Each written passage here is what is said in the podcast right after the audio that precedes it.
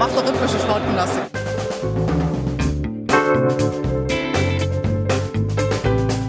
Themen rausarbeiten, neugierig sein, ähm, dieses journalistische Brainstorming, wenn man unterschiedliche Haltungen zu gewissen Themen hat, das richtig bis an die Grenzen zu bringen.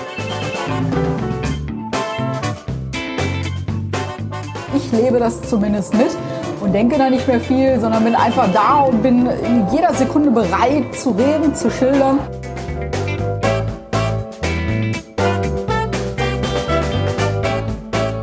Gleich geht es bei uns um den Titel.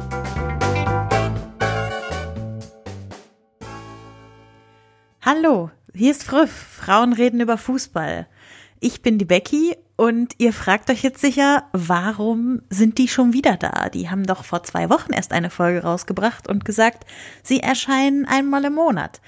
Ja, wir haben uns entschieden, eine kleine Bonus-Episode rauszubringen. Denn in der ersten Folge ging es ja um Fußballsozialisation, im Besonderen um weibliche Fußballsozialisation. Und wir haben dann ein paar Reaktionen von euch gekriegt, unter anderem eine sehr spannende Frage vom lieben Philipp. Philipp fragt nämlich, es wurde durch eure Erfahrungen klar, dass sich Frauen auch heutzutage noch als Fans beweisen müssen. Wie geht ihr denn in ein Gespräch über Fußball mit einer euch fremden Person, vielleicht sogar speziell einem euch fremden Mann? Also, wenn wir uns das erste Mal sehen und wir reden über Fußball, checkt man als fußballinteressierte Frau den Gegenüber erstmal ab, ob der jetzt gleich die Klischee-Abseitsfrage stellt oder ob man sich ganz normal über Fußball unterhalten kann. Wie ist da eure Erfahrung in einem solchen Gespräch?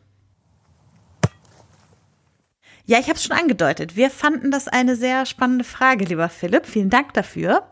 Und haben die im Team bei uns mal so ein bisschen kursieren lassen und diskutiert und haben festgestellt, dass viele von uns da eine ziemlich individuelle Antwort drauf haben. Und die Antworten fanden wir so spannend, dass wir uns gesagt haben, hey, wir sind ein Podcast, dann schicken wir euch die Antworten doch als Audioaufnahmen in die Welt raus. Und deshalb jetzt eben diese Bonus-Episode.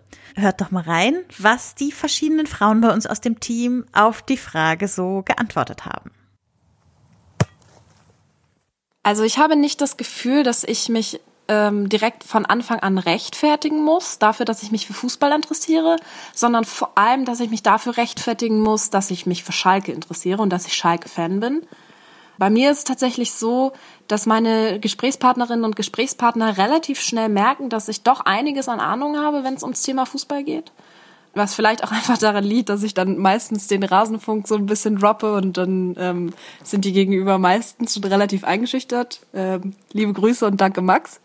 Tatsächlich ist es so, dass mich viele Frauen immer relativ ähm, ja ja relativ skeptisch sind, wenn ich anfange zu erzählen, dass ich Schalke und Fußballfan bin. Das wird mir oft nicht so abgekauft äh, im ersten Moment. Habe ich, hab ich zumindest so kommt es oft bei mir an. Das ist ja auch immer eine, eine Sache von der Wahrnehmung und die andere, wie das dann wirklich gemeint ist. Ich habe aber tatsächlich auch diesen, ich muss mich zuallererst mal rechtfertigen. Aber nicht dafür, dass ich mich für Fußball interessiere, sondern im Speziellen für Schalke. Das ist gerade in dieser Situation natürlich, in der der Club sich im Moment befindet, ähm, äh, schon irgendwie nachvollziehbar am Ende des Tages merken die meisten Gesprächspartnerinnen und Gesprächspartner aber, dass sie, wenn es ums Thema Fußball geht, mit mir gut reden können und viel reden können und dass das nicht nur ein hohles Gelaber ist, wie ich das manchmal über Twitter rückgespiegelt bekomme. Da ist tatsächlich so, dass ich, äh, vor allem wenn es um Rasenfunkaufnahmen geht, immer und immer und immer wieder dieselben Kommentare bekomme, dass ich ja eigentlich gar keine Ahnung von Fußball hätte, was ähm, ich finde nicht stimmt und ähm, sehen andere auch nicht so. Deswegen darf ich auch hier mitmachen und bin umso, umso glücklicher, dass ich da auch positives Feedback bekomme. Alles in allem muss ich halt aber noch hinzufügen, dass ich das Argument definitiv nachvollziehen kann. Gerade wenn es ums Thema Dating geht, ähm, sind viele Männer am Anfang super skeptisch, wenn ich anfange zu erzählen, ja, und dann fahre ich auf Schalke oder auswärts oder bin da und da schon gewesen, bin sogar nach Nizza geflogen in der Euroleague vor zwei, drei Jahren und das ist für viele zuallererst mal abschreckend. Habe ich, hab ich zumindest das Gefühl, weil das passt so nicht zusammen war mal einer meiner, einer meiner Lieblingskommentare so. Weil ich ja sonst auch so super Mädchen bin, was halt wirklich einfach nicht so ist. das sind so diese typischen Rollen und Gender-Klischees, die so nicht zusammenpassen. So auf der einen Seite, das hat mir tatsächlich mal jemand gesagt, auf der einen Seite bist du so jemand, der schminkt sich sehr, sehr, sehr gerne. Auf der anderen Seite interessierst du dich aber auch für Fußball, das passt nicht. Wo ich so sage, ja, es gibt halt verschiedene Facetten und Schubladen sind scheiße. Oft ist es bei mir die Frage, einfach grundsätzlich, du und Fußball, was hast du mit Fußball zu tun? Und ich antworte dann immer schon recht ähm, direkt, ja, das ist halt mein Job, was natürlich weitere Fragen nach sich zieht, aber dadurch, dass ich eben Matchwatch gegründet habe und wir Fußballmannschaften unter anderem benutzen als Projektionsfläche, muss ich natürlich mich mit Fußball, Taktik und den ganzen sozialen Interaktionen beschäftigen. Das heißt, ich bin zum Beispiel auch, wenn ich in der Bahn bin, habe ich häufig Lektüre zum Thema Fußball dabei. Und da sind dann häufig natürlich Männer, die das zum Anlass nehmen, in Kontakt zu treten und zu fragen, so, ähm, ja, warum liest du das denn jetzt? Und da äh, ist es dann immer ja, schon fast anstrengend zu erläutern, ähm, dass das auch wirklich alles Hand und Fuß hat und äh, dass man auch was davon versteht. Aber der erste Satz, das ist mein Job, nimmt da immer schon ganz schön viel Brisanz, würde ich jetzt mal sagen, äh, aus dem Thema raus und äh, verdeutlicht immer schon so ein gewisses Expertinnensein. Womit ich mir immer noch einen kleinen äh, Schlupfwinkel lasse, ist natürlich, dass ich erläutere, dass wir bei Matchwatch eine andere Perspektive auf Fußball haben. Also mit mir äh, braucht keiner, also könnte man, aber braucht halt keiner von auszugehen, dass ich über Systemwechsel zum Beispiel diskutieren würde. Ja, auch wenn ich sie natürlich erkenne und mich damit auch beschäftige. Aber dadurch, dass ich Fußball ja aus der sozialen Perspektive und der Interaktion beobachte, sind viele der vermeintlichen, häufig männlichen Experten, was Fußball angeht, gar nicht in der Lage, mit mir auf meiner Ebene zu diskutieren. Das äh, ist natürlich ein enormer Fuß Vorteil, den ich habe. Ja, hallo, hier ist die Christelle. Also, wie ist das in einem Gespräch mit jemandem, den ich noch nicht kenne, wenn es Gespräch aufs Fu auf Fußball kommt? Ja, also ich merke eigentlich schon bei der ersten Erwähnung, dass ich fußballaffin bin an der Reaktion meines Gegenübers, ähm, ob derjenige das als normales Interesse eine Person anerkennt oder ob der das irgendwie außergewöhnlich findet. Und je nachdem, wie das dann ist, wie die Reaktion ist, bin ich entweder ziemlich schnell genervt oder ich bin halt nicht genervt. Also wenn ich mich tatsächlich über Fußball unterhalte mit jemandem, dann ja, kann es schon mal passieren, dass ich die ein oder andere geistreiche Bemerkung raushau, die durchscheinen lässt, dass ich nicht nur abseits erklären kann, sondern mich tatsächlich ähm, regelmäßig und intensiver mit dem Thema auseinandersetze. Ähm, und ja, dann kann es schon mal passieren, dass ich irgendwie einen Twitter-Insider oder sowas raushaut, dass, ja, um einfach zu klar zu machen, dass ich jetzt nicht einfach irgendwie ein bisschen über Fußball rede, um mich interessant zu machen, sondern dass ich halt tatsächlich ein Fußballfan bin. Und je nachdem, wie der Gegenüber halt dann reagiert oder so drauf ist oder wie das Gespräch das sich entwickelt, kann es schon mal passieren, dass ich dann den Eindruck habe, es wäre notwendig, auch ähm, rauszuhauen, dass ich ja zum Beispiel einen eigenen Podcast habe auf die Zirbelnuss oder dass ich äh, beim Rasenfunk äh, schon öfter zu Gast war oder dass ich bei Spiegel Online als Fanexpertin schreibe oder mal bei Amazon Music zu hören bin, wenn es um den FCA geht. Spätestens dann sind die meisten nicht nur beeindruckt, sondern teilweise sogar eingeschüchtert.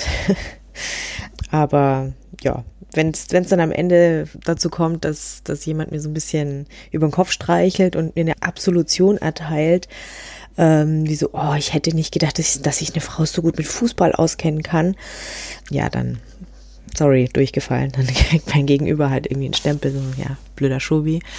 Aber dann ist es halt so, aber wenn jemand ähm, da einfach offen und äh, anerkennen kann, dass das auch halt einfach so ist und dass es okay ist und normal ist, dann ist einfach alles wunderbar.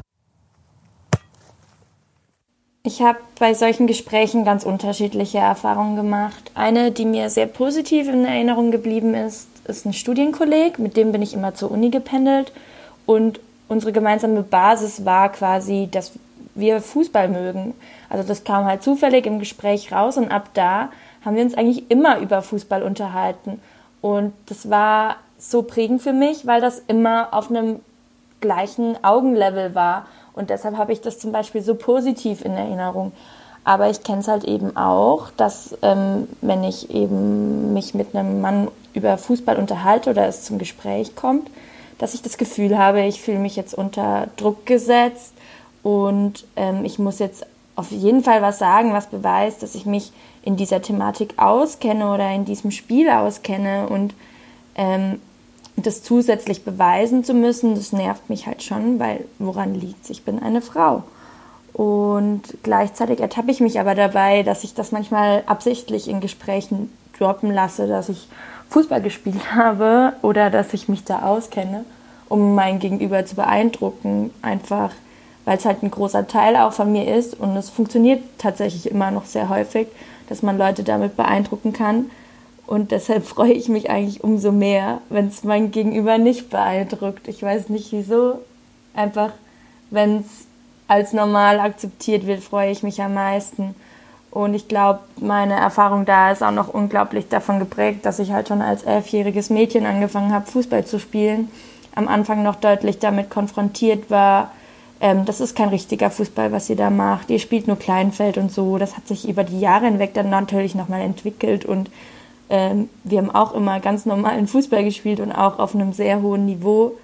Deshalb, ja, sehe ich es halt kritisch, weil ich glaube, bei mir ist das schon auch sehr internalisiert, dass ich irgendwie reagiere. Also sicher, sicherlich reagiere ich anders als das elfjährige Mädchen damals, aber ich glaube, diese Erfahrungen gerade vom Anfang haben mich unglaublich geprägt, wie ich an solche Gespräche herangehe. Interessante Frage, da ich mir wahrscheinlich noch nie wirklich bewusst darüber Gedanken gemacht habe meistens ergeben sich Gespräche über Fußball ja dann eher so, oft wenn man etwas penkeln will und nicht über das Wetter reden möchte. Vielleicht bin ich also sogar eher dann auch schon mal diejenige, die das Gegenüber abcheckt, so möchte die Person jetzt lieber einfach so generell ein bisschen Fußballgeplänkel oder möchte sich derjenige ernsthaft über Fußball unterhalten. Ich glaube, das ist dann eher so ein gegenseitiges ausloten, wenn es wirklich in tiefer gehende Gespräche gehen soll. Ansonsten bleibt es erstmal häufig ja bei oberflächlichem Geplänkel und da kriegt man ja schon sehr viel mit, was der andere denkt oder an Know-how vielleicht mitbringt. Von daher interessant. Ich achte mal drauf, weil ich glaube, das passiert bei den meisten wirklich eher unbewusst. Also ich kann für mich sagen, dass das was ist, was sich ähm, auch über die Zeit total verändert hat. Als ich angefangen habe, mich für Fußball zu interessieren, war es generell so, dass ich in der Kommunikation zu dem Thema sehr zurückhaltend war, wie wenn ich so ein bisschen eruieren wollte, was weiß mein Gegenüber zu dem Thema, was weiß vielleicht im Vergleich dazu ich. Und ähm, da hat auf jeden Fall sehr stark reingespielt, dass ich mich quasi nicht zum Horst machen wollte. Also nicht Gefahr laufen wollte, äh, dass irgendjemand denkt, ach Gott, die redet da ja was, wovon sie keine Ahnung hat. Was aber witzigerweise ein sehr themenspezifisches Verhalten war. Also ich würde nicht sagen, dass ich mich bei anderen Themen ähnlich zurückhaltend verhalten habe, äh, in den Gesprächen. Und je länger ich mich für Fußball interessiert habe und je sicherer ich auch mit dem Thema wurde, nicht, dass ich plötzlich der Meinung war, ich weiß alles dazu, aber ich habe mich einfach wohlgefühlt damit, darüber zu sprechen.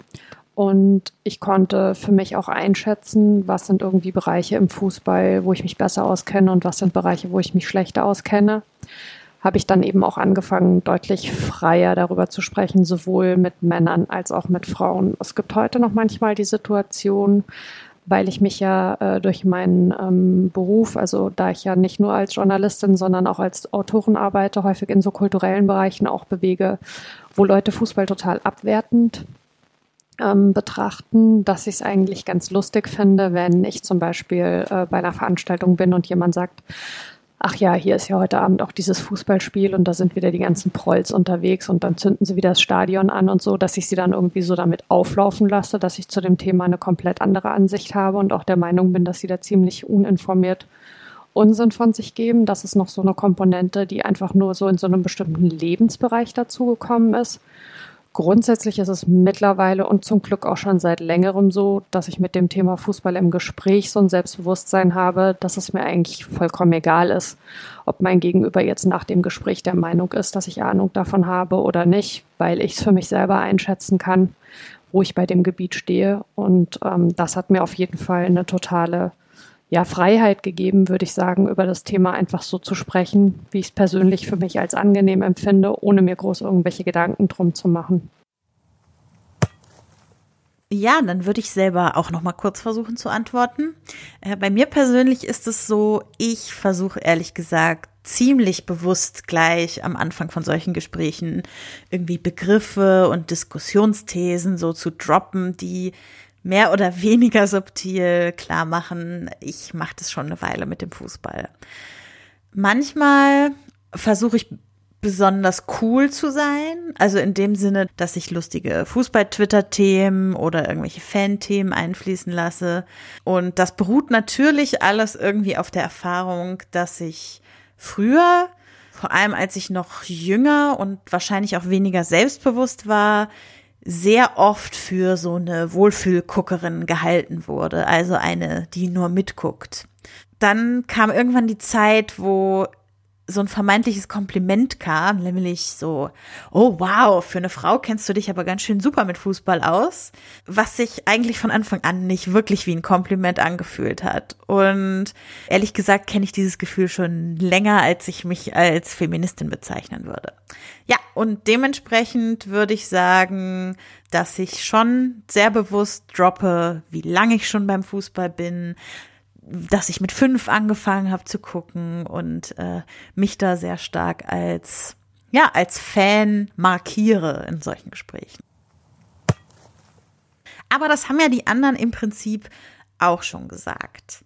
Lieber Philipp, nochmal vielen Dank für deine Frage und ich hoffe, dass das für alle irgendwie erhellend war. Vielleicht wollt ihr anderen Frauen, die uns hier zuhören, ja auch noch was zu dem Thema sagen. Wie ist es für euch so, in solche Gespräche reinzugehen? Wie outet ihr euch da als Fußballfan? Äh, schreibt uns gerne, was ihr dazu sagt, auf Twitter, auf Facebook, auf Instagram. Ihr findet uns überall und wir sind super gespannt darauf, mit euch darüber ins Gespräch zu kommen. Ja, und dann äh, würde ich sagen, gehen wir zurück in den normalen Erscheinungsrhythmus und wir freuen uns auf euch mit der nächsten richtigen Folge im Mai. Tschüssi! Ach komm, Frau, mach doch rhythmische Sportgymnastik.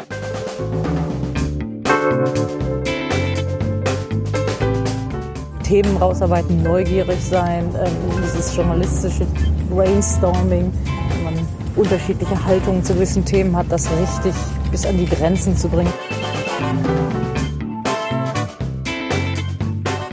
Ich lebe das zumindest mit und denke da nicht mehr viel, sondern bin einfach da und bin in jeder Sekunde bereit zu reden, zu schildern.